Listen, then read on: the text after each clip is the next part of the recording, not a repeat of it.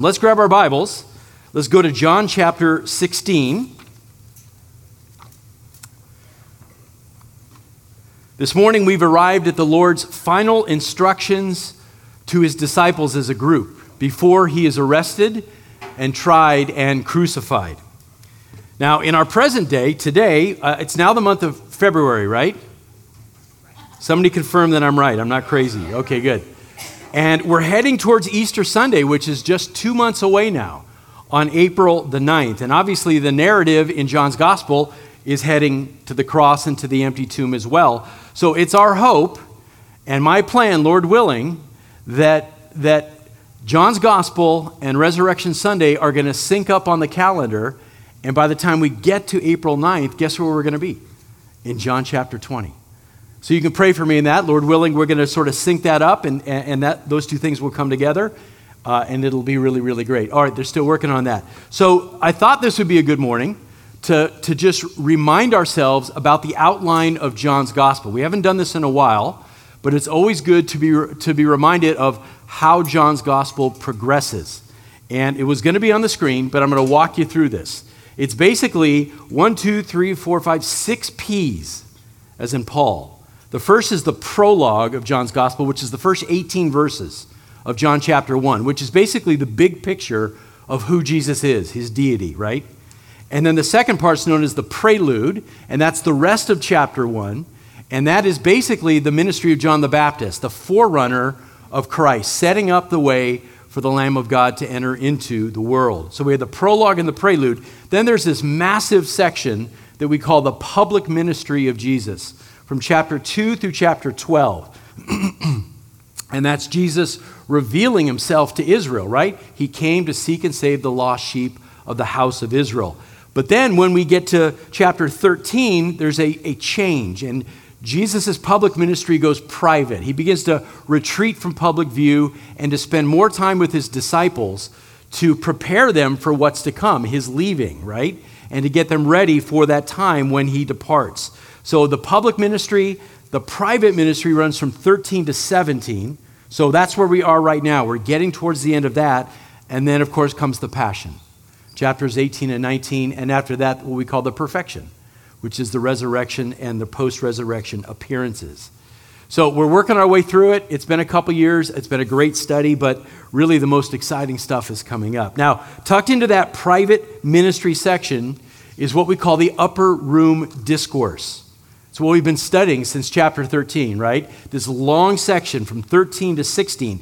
One long, drawn out uh, series of teachings from the Lord to his disciples. And in this discourse, he's made all kinds of promises to the disciples and also served up a whole bunch of warnings as well. And in the minds of the disciples, throughout this whole thing, there's this one idea that's sort of been hanging in the air that's caused them all kinds of concern. It's this repeated promise that Jesus says, I have to go away.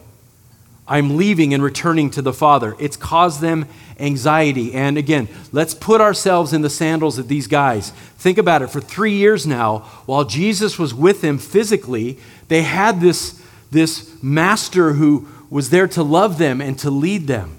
They had this rabbi to believe in. He had filled their lives with hope, but now he's saying, I have to go away. And that wasn't all. Then it got worse, right? Once I leave, he said, powerful forces are going to come after you. Right? They're going to throw you out of the synagogue. They're going to try to ruin your lives. This world is going to turn against you. And don't be surprised, even if some try to kill you. And they'll kill you and then claim that they're actually offering service to God. That's how dark and lost this world is. And the reason behind all of it, Jesus said, is because they hate me. They hate Jesus. And this is true for us today. Jesus says to disciples then and to now, they hate they will hate you because of your devotion to me. We should expect that. They hate you because you're not part of the world system. You won't follow them into sin. You won't be conformed to what the world wants you to be. And the bottom line, Jesus says this himself these folks who will hate you, they do not know God. They might claim to know God, they might do things in God's name, but they do not know God. In fact, they belong to their true father, the devil. So now, this whole group, Jesus and the 11, are headed towards the Mount of Olives, right? They're walking together and they're headed toward this particular garden that's located at the base of the mountain. It's known as Gethsemane, which in Hebrew means oil press. It comes from two Hebrew words. The, the Hebrew word for press is gat, and, and oil is shemen. And you put those two together, it's gat shemenim. And then it gets transliterated in English as this weird, strange, uh, strange word, Gethsemane. And as you might guess, it's named that because there was, at Jesus' day, this very dense grove of olive trees that, that grew in that place, and there are still olive trees growing in that spot today. In fact, those of us who are going to Israel together in November, we're going to get a chance to sit among those trees. Some of them are 900 years old. And to sit among those trees and to contemplate the agony that Christ experienced there. So the group's heading towards this garden where we know Jesus is going to be arrested. But first, he has some final comfort to offer to his friends. And it's not going to be on the screen, but I'm going to tell you verbally there are three great realities. Three great realities that Jesus is about to leave with his guys. Number one, you have a father who loves you.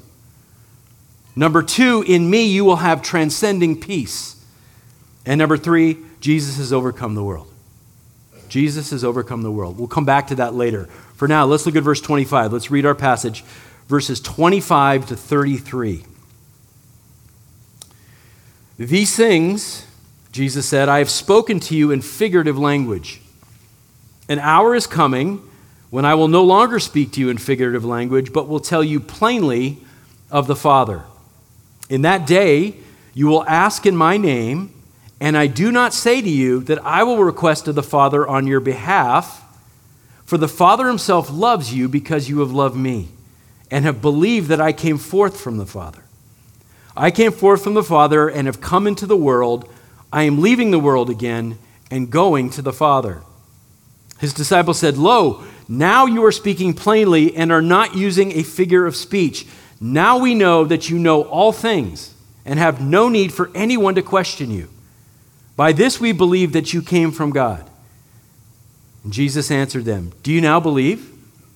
Behold, an hour is coming and is already come for you to be scattered, each to his own home, and to leave me alone.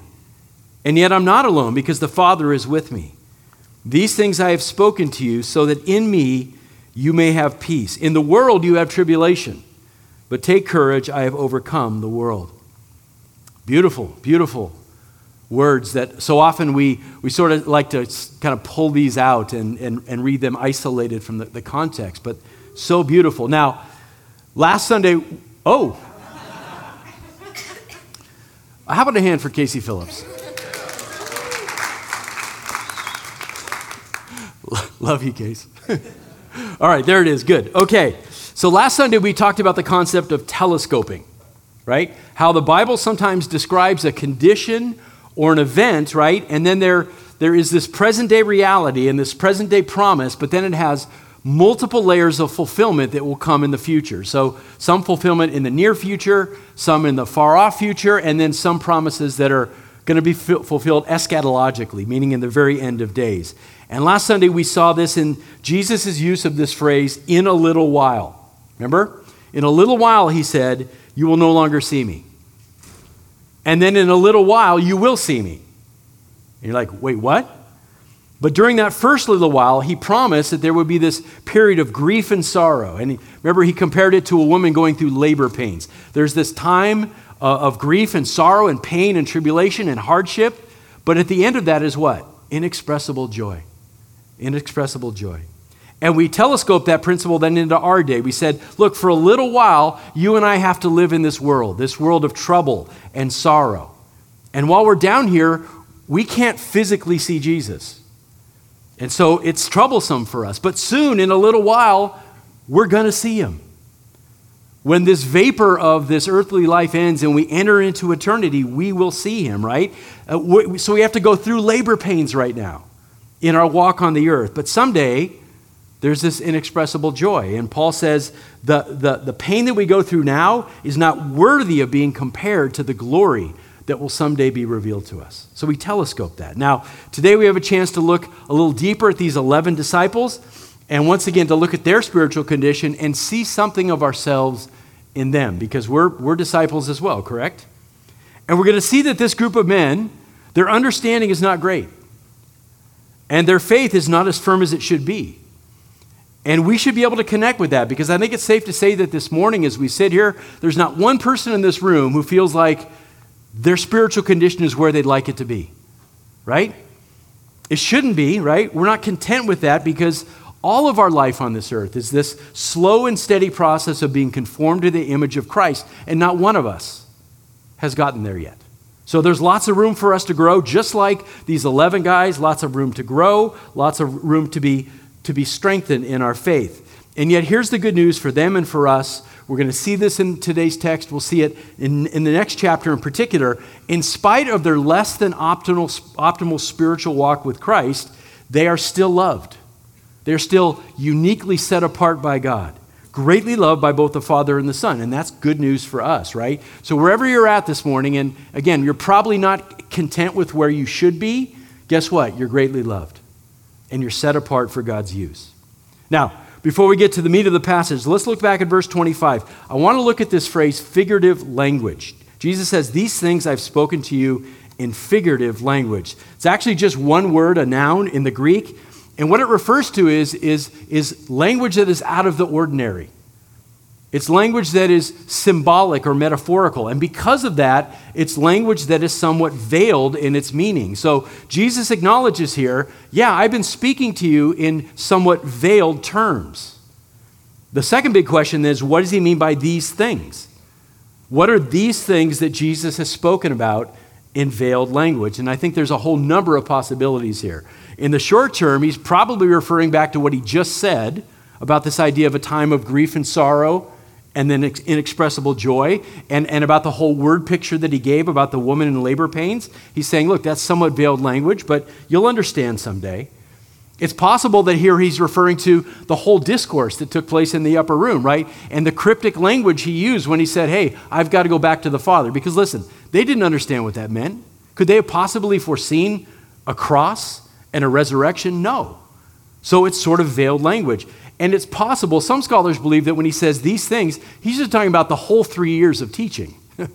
because this has been his pattern throughout, right? He's used sort of, you know, figurative language. When he says, I'm the light of the world, can you picture the disciples going, okay? Or I'm the bread of life? Sure right? Figurative language, right? When he talked about the, the temple in his body, when he talked about eating his, his flesh and drinking his blood, when he said, Before Abraham was born, I am. All of these things would have been puzzling to the disciples because the language is somewhat veiled. That's been his pattern all along, right? Using figurative language so that the disciples don't fully understand in the moment, but later they will. And that's the great promise. There's coming a time when they will. When Jesus goes away and the Spirit comes, they will finally begin to see these things and understand. Remember, Jesus himself said this back in chapter 13 in the upper room. Remember, he washed the disciples' feet and Peter protested. And what did Jesus say to him? He said, Look, you're not going to realize what's going on now, but you will later. Even the washing of the feet was figurative in, in, in nature. You will get it someday, Peter. And he did. Now, you may wonder, and, and, this is a question that people have asked for thousands of years, so we're not going to solve it uh, this morning. Why would the Lord operate this way? Why would he do this? Why speak in figurative language and just sort of leave his friends, his best friends, his closest friends, sort of grasping for the truth? See, if it was up to us, and, and we love to do this, we love to say, well, if I was God, that's a bad thing to do, by the way, uh, because you're not and you never will be, and you can't understand. But we'd say we'd make it really, really clear and just remove all of that confusion. But our ways are not God's ways. And we need to be content that God has a purpose in this. God doesn't do anything randomly, He doesn't do anything by accident, or He doesn't waste things. He does everything with a purpose in mind. So, what's the answer? I can't be, sure, can't be sure. John Calvin wrote about this interestingly, and here's what he said He believed that the Lord allows His followers, here's the quote, to be stupefied for a time. That's not exactly the most PC word, but to be stupefied for a time, so that we're forced, he said, to see our own spiritual poverty before God sovereignly comes in and gives us clarity. And he said, if it were easy, we'd take credit for it.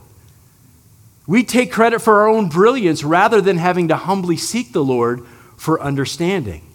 And eventually, because when that time comes, and maybe you've had these moments in your walk with Christ where light bulbs go off in your head or in your heart, and you're like, oh, I get it. When those things happen, then what do we do? We don't praise ourselves, we praise the Lord who brought that clarity to us. So I think Calvin's onto something there, but this much I know for sure. The Lord always, the Lord knows us each completely, individually. He knows how much we can absorb and at what pace. And so, as a patient father, He is, by the Spirit, illuminating things, revealing things to us in gradual amounts so that we can learn and grow at a pace according to His sovereign grace. And aren't you glad? We should all be glad for that. Now, here in verse 25, He promises, Look, there is a time coming when I'll speak very plainly and you'll fully understand. He said, An hour is coming when I will no longer speak to you in figurative language, but will tell you plainly about the Father. Again, I think there's multiple possibilities for what he means by an hour is coming. You see in this, in this last bit of this chapter 16, all of these references to time frames. In a little while, an hour is coming, right? And it leaves open, well, what is this time frame? We know that after the resurrection, Jesus is going to spend 40 days on the earth in a glorified state, and he's going to tell his followers about himself and about the Father's plan. So we could be talking about that. Second, we know there's this all important time coming when the Spirit will fall, and he will indwell the disciples, and he will lead them into all truth. So there's probably multiple fulfillments of this as well. There's coming a day when I will speak plainly. When I'm on the earth after I've come back from the, the grave, when the Spirit comes, and if you really want to project or telescope into the future, someday we're going to write all this down. And, and the Spirit is going to carry certain men along to write God's literal word so that it plainly describes, it cuts through all the figurative language and the darkness and presents very plainly the truth of the gospel. So it's possible he has all of those things in mind, but there's a time coming when you'll understand. That's his promise. What else will happen in that day? Verse 26 In that day you will ask in my name.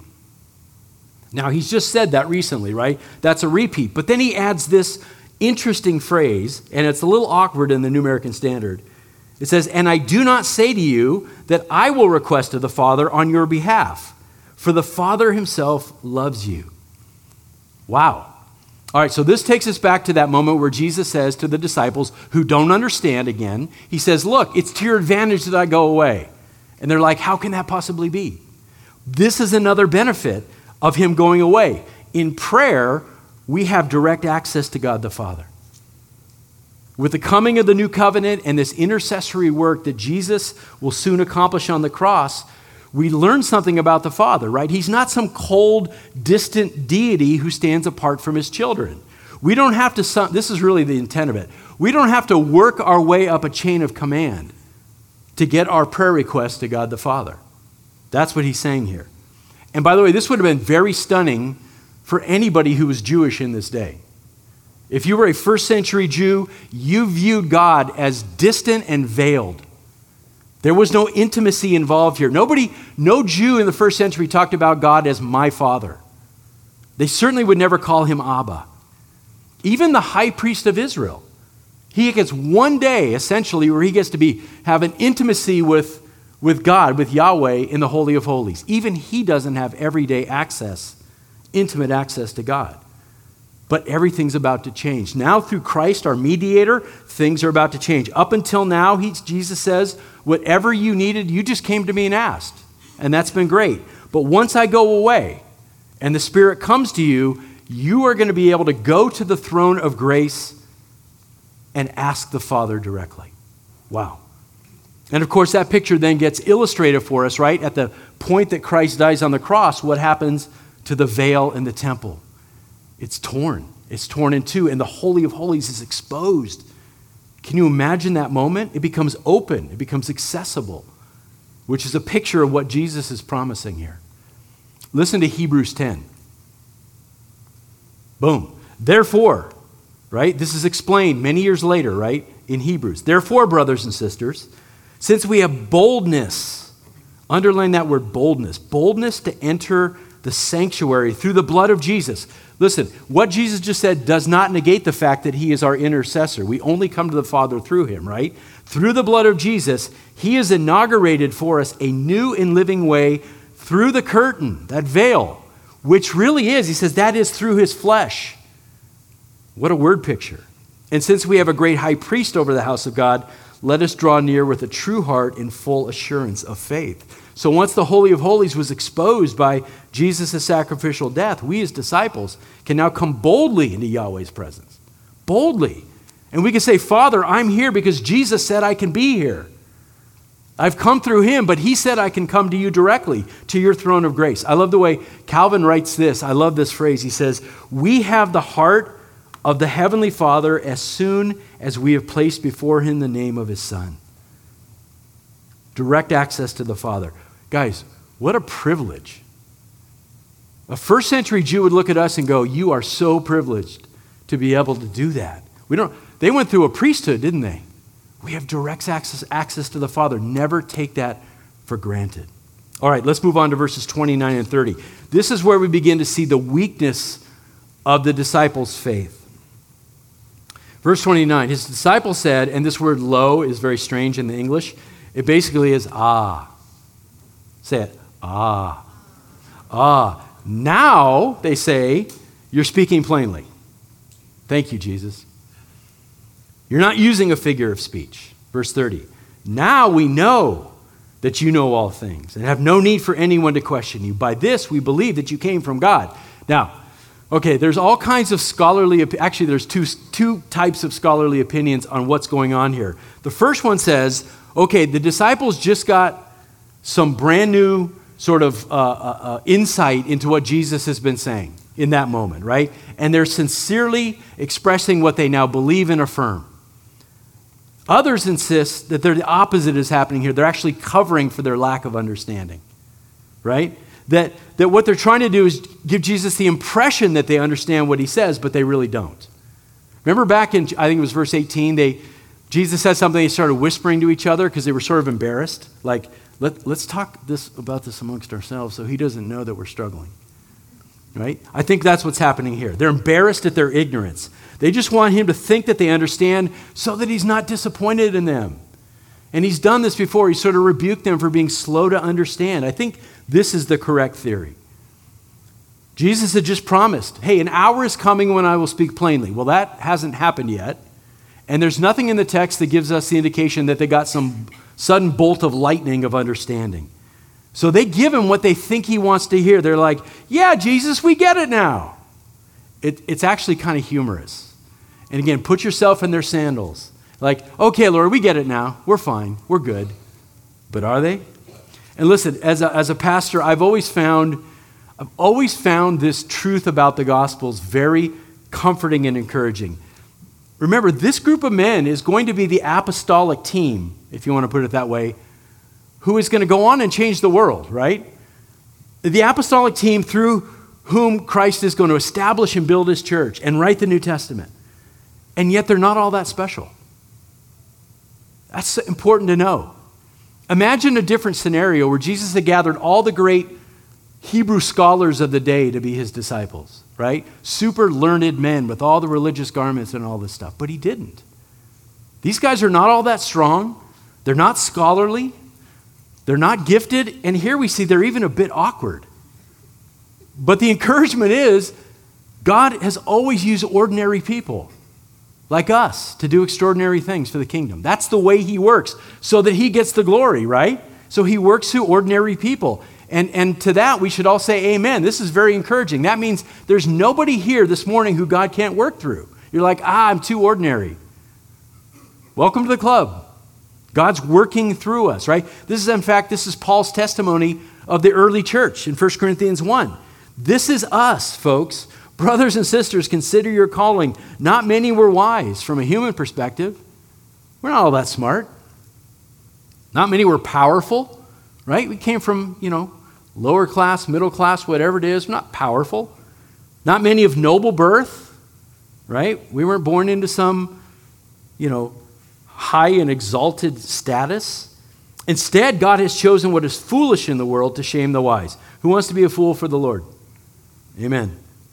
And God has chosen what is weak in the world to shame the strong, right? The ones who say they're strong. God has chosen what is insignificant and despised in the world, what is viewed as nothing, to bring to nothing what is viewed as something. Through Christ, the world is turned upside down. That's when you wonder why do we see everything so differently than, than people who don't know Christ?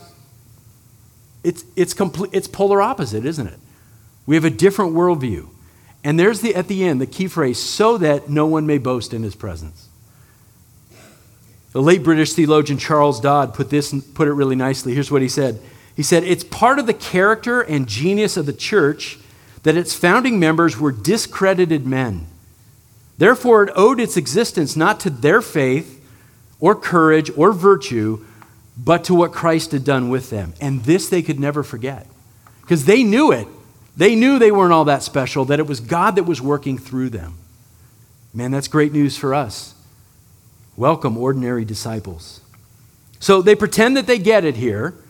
And then in verse 31, Jesus challenges that. He says, Oh, do you now believe? And I think there's a hint of sarcasm. I wish there were like a little, uh, like a little vowel point or something they could put anytime we see sarcasm in the Bible so we'd know it, right? Be a little nice little vowel point that says, This is sarcasm. But we can only sort of look at it. But I think there's, he's like, Oh, oh, you get it now, do you? Right? You've got this figured out? Like that, did, did that just suddenly happen? And then he goes on to say, I'm about to drop a bomb on you guys. Here it comes. He predicts their coming failure in verse 32. So you get it, do you? Well, behold, an hour is coming and has already come. It's in the works right at that moment for you to be scattered, each to his own home, and to leave me alone. So now we're within this hour that Jesus is going to be arrested. We are right on the brink of all the fear and the panic and the running. This is about to happen. Remember, earlier in the evening, Jesus had said to Peter directly, Bro, you think you're strong? You think you'll lay down your life for me? You're about to deny even knowing me three times. And I don't know how the, how the other disciples felt like, oh, well, that's just Peter. Well, now he says, you're all going to falter. All of you, not just Peter. You're going to run.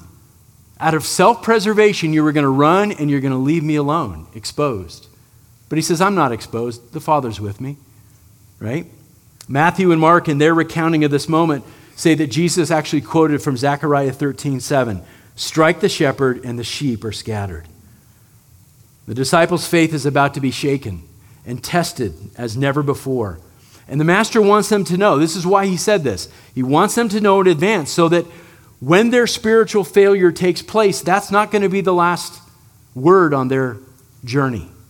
He wants them to know yes, they are going to lose the spiritual battle on this night, but they're not going to lose the larger spiritual war because Christ is with them. And that's what matters most. So he's saying, look, guys, the reason I'm telling you these things is not so that you'll understand all of it right now in this moment, but at some point in the future, you will understand and you'll see that everything I told you was going to happen has happened. And then you will know that all things are under my sovereign control, and you will know that I am who you believe me to be, that I am the Christ. And so, this is part of the point this morning. These disciples did believe. They did have a measure of faith, just like us. Even though, if you looked at it, you could say, well, there's some holes, right, in the strength of their faith. There's some holes in their understanding. Welcome to the club. All of us are like that. But look what Jesus says in verse 27, beginning of 27. He affirms two great facts about the simple faith of these men A, you have loved me. And B, you have believed that I came forth from the Father, which means you believe that I am God. Simple faith. Jesus knows these men are true believers. All they need now is time and trials.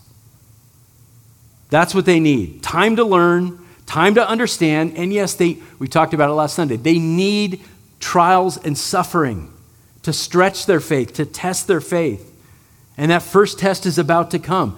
Here's the thing it is so easy to believe, this, this is true of all of us, so easy to believe in Jesus when things are going well.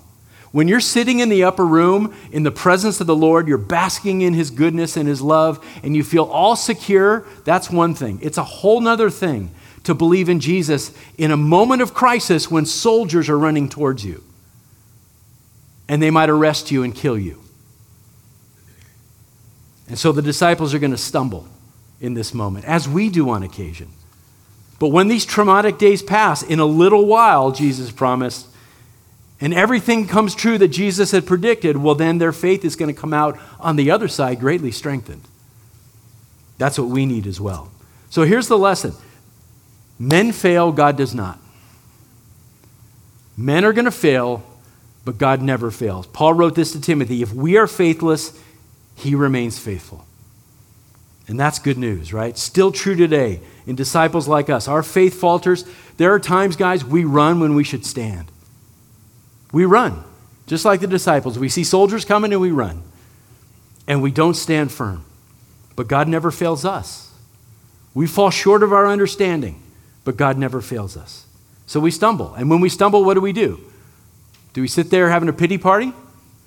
No, we get back up and we confess our sin and we repent. And God strengthens us and grows us through that. And guess what? Over time and over maturity, we don't repeat those mistakes. This is the Christian life.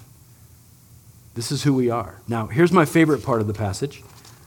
In spite of their weakness, look at, look at verse 27 again. The Father Himself loves you because you have loved me. No, no, I, that can't be. I'm so weak in my faith. I lack so much understanding. No, the Father Himself loves you, Jesus says. Can you imagine what that would have sounded and felt like to these men in this moment? The Father, Yahweh, he himself loves you because you've loved me. Have you ever stopped long enough to ask the question about, about God's sovereignty in your life? We, we talk a lot about that at Oak Hill.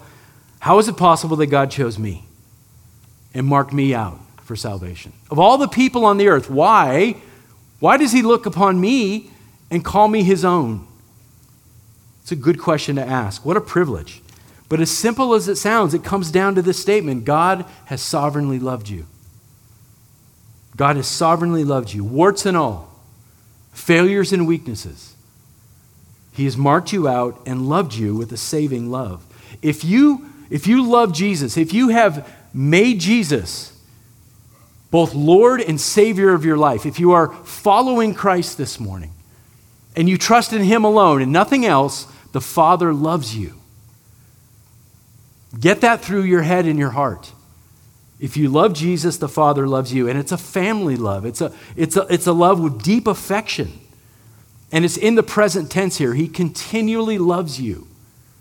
Continually. It's infinite love, it's eternal love, it's, it's unchanging love. And maybe that's the best news of all it's unchanging. You can't do anything to nullify it. He just loves you. Accept it. And, best news of all, he loves you even though he knows everything about you.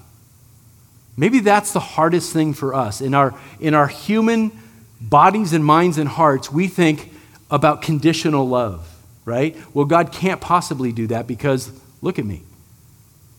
Look at me. See, you can get people, in, in human terms, you can get people to love you if you just show them the best parts of you and you hide the ugly stuff, right? But as people get to know the whole you, it becomes harder to love you. Same, same is true of me. That's not true of God. He knows you and loves you. So that critical spirit that you struggle with, He knows about it. Right? The bitterness that you are, are wrestling with, or that lust in your heart for this or that, He knows it. When you're holding on to hate in your heart towards somebody else, or you're judging people or seeking revenge, He knows. He knows all of it. And He still chose you to be His child. He still wants you in His family. This is hard for us, right? But never, in those moments where you're struggling with your faith, in those moments where you are wrestling with assurance, and you are wishing that you were further along in your walk, hold on to the beauty of this truth, and it will get you through. John 16, 27. The Father Himself loves you because you have loved His Son. Amen? Now, in just a moment, Jesus is going to start to pray for his disciples. All of chapter 17, and this is next Sunday, he's going to pray for his disciples. But what he's about to say in this last verse, verse 33, final words matter, don't they? The final words that we speak matter. The final promises he, he gives to them are here in verse 33. So look carefully at it. Man, I, I again, I, I wish I had more color to sort of fill this out, but I picture in my mind Jesus pausing and looking at these guys. He knows what's about to happen, and he pauses and he looks at them and he says, Guys, these things I have spoken to you so that you may have peace. In the world, you have tribulation, but take courage, I've overcome the world. And then he begins to pray for him. So we've been pointing a lot to this truth in recent weeks, right? This idea of tribulation, but here it is plain as day. In this world, you will have tribulation. So, Christian, don't be surprised at this, right? Know that you're going to have trouble and affliction and trials and suffering and grief and sorrow. Jesus does not speak of it as a possibility, he speaks of it as a brute fact of life for the believer. You will have tribulation. And especially for these men, what they're about to go through. And catch this in the midst of this tribulation, though, what does he talk about? Having peace. And, and in our minds, we're like, wait, those two things don't go together. When things are good, we have peace. And he says, no, in the midst of tribulation, you have peace. So we got to wrap our minds around this, right? He says that these two things coexist. Peace coexists with tribulation, peace coexists with sorrow. The peace that Jesus gives is a peace that can be apprehended even in the worst circumstances of life. Even if you're facing death, you can have peace. That's what he's saying here. How is that possible? Well, it's a peace the world can't give. So if you're thinking about an earthly definition of peace, it's not that. It's not the type of peace that you can muster up in your, in your own mind to like make yourself feel better about things. This is a description of a divine peace, a supernatural peace that only Christ can give. It's a peace that surpasses all human comprehension, Paul says. You can't even comprehend it. And that's the promise that Jesus is giving his friends here. Look, the world is coming for you. And it's going to be rough, but in the midst of that storm, you have peace, Christian. You have peace. And so, because of that, here's so, so that's something that only Christ can give, right? This peace. We, we can't earn that. We can't go out and get it. He says he'll give you peace. But here's our action step. You ready? Knowing that, Jesus says what? Take courage. That is the imperative here. That is the command. Take courage. That's your action step. Because you know that what Jesus said is true, take courage, Christian. Now, what does that mean exactly? Well, in the Greek, again, it's just a single verb, tharseo, and its meaning has really two primary ideas. The first one is what we usually think of in terms of English, in terms of courage. It's the idea of, you know, we think about a soldier going into battle and He's facing an unknown future. He may not come back alive, and so he has courage to step into that battle. And there's truth to that. As Christians, we walk every day into a spiritual battle, and we don't know what we're going to face. It's going to be hard, right? There's that part of it. But the second meaning of this verb is to be of good cheer. Be of good cheer. So Jesus is saying here look, be of good cheer, stay joyful and optimistic Stand firm, face the future with strength, because I have won the victory for you. That's the command here. That is the command. Every time this command, by the way, is used in the New Testament, it's Jesus who speaks it. I'll, I'll give you three examples right here, really quick. Matthew 9 2. He tells that paralytic, right, whom he healed, he says, Take courage, son, your sons are forgiven. Same, cha- same, uh, same chapter, chapter 9 of Matthew, he tells the suffering woman with the bleeding problem who touches the hem of his garment, he says, Daughter, take courage, your faith has made you well. In Matthew 14, 27, he tells the frightened disciples who see him walking on the water, Take courage, it's I, don't be afraid. So you can see how, how what Jesus offers in these three verses forgiveness of sins, physical healing, and his presence, right? Should bring about both courage and gladness because Christ is at work. He's given you these things. Be of good cheer, but also take courage now. Take courage because I've given you this thing. I've overcome the world, he says. I've conquered everything for you. I've conquered the world system. I've conquered sin. I've conquered Satan. I have conquered death itself. He can say that even before the cross because it's a fact. He's overcome all these things. And if we're found in Jesus, his victory is our victory. His victory is our victory. That makes us both courageous and glad. That, that should be the, the disposition of your heart each and every day. And if it isn't, it's time to sort of renew your thinking. We walk out that front door in the morning glad and courageous because of who Christ is, because of what he's done, because he's won the victory for you. It doesn't matter, honestly, what the world throws at you. I'm not saying it's easy, but the victory is ours in him. So here are these guys, like us, weak in faith, struggling to understand, and it's Friday. And, and they're confused and they're scared. And at this point, they can't see through the darkness, right? They can't see what's coming on Sunday. But Sunday's going to come, right? And with it is the resurrection and hope and peace and inexpressible joy. For a little while, is going to be really hard. But Sunday will come. And so, three great realities that we talked about earlier for you. If you're sitting here this morning, friends, and you're like, man, my, my faith is so weak, and I, I just, I don't understand what I should understand. I, I feel like I, I should be further along with the Lord. I'm, I'm struggling with fear. I'm struggling with assurance. So if it feels like Friday right now for you and it feels dark right now, look to the scriptures and see these truths. I'll put them back up. You have a Father who loves you. Never forget that. In Christ, you have transcending peace peace that surpasses anything the world can throw at you. And Jesus has ultimately overcome the world. His victory over sin and death is your victory over sin and death. Amen? Let's bow our heads. Father, it is so good to, to hear in your word both sides of this, this coin that we see here that you have warned us that in this world we will have tribulation, and yet you've said, You have my peace. And so we can walk through this life with that sense of gladness and courage. We don't have to be tossed to and fro by the waves of circumstance and the pressures that society throws upon us. We can be confident in you and confident that we know where we're headed, that there's, there's victory at the end of all of this.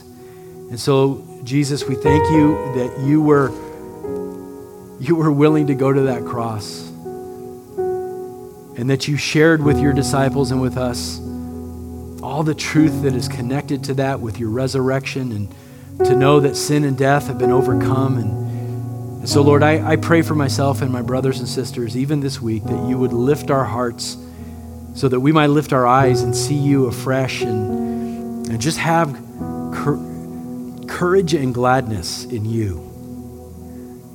Thank you for the victory, Father. Thank you that even now we're, we're at your throne of grace, that we have access to you and that you love us so much. Help us to bask in that family love this morning, even as we sing now. In the name of Jesus, we pray.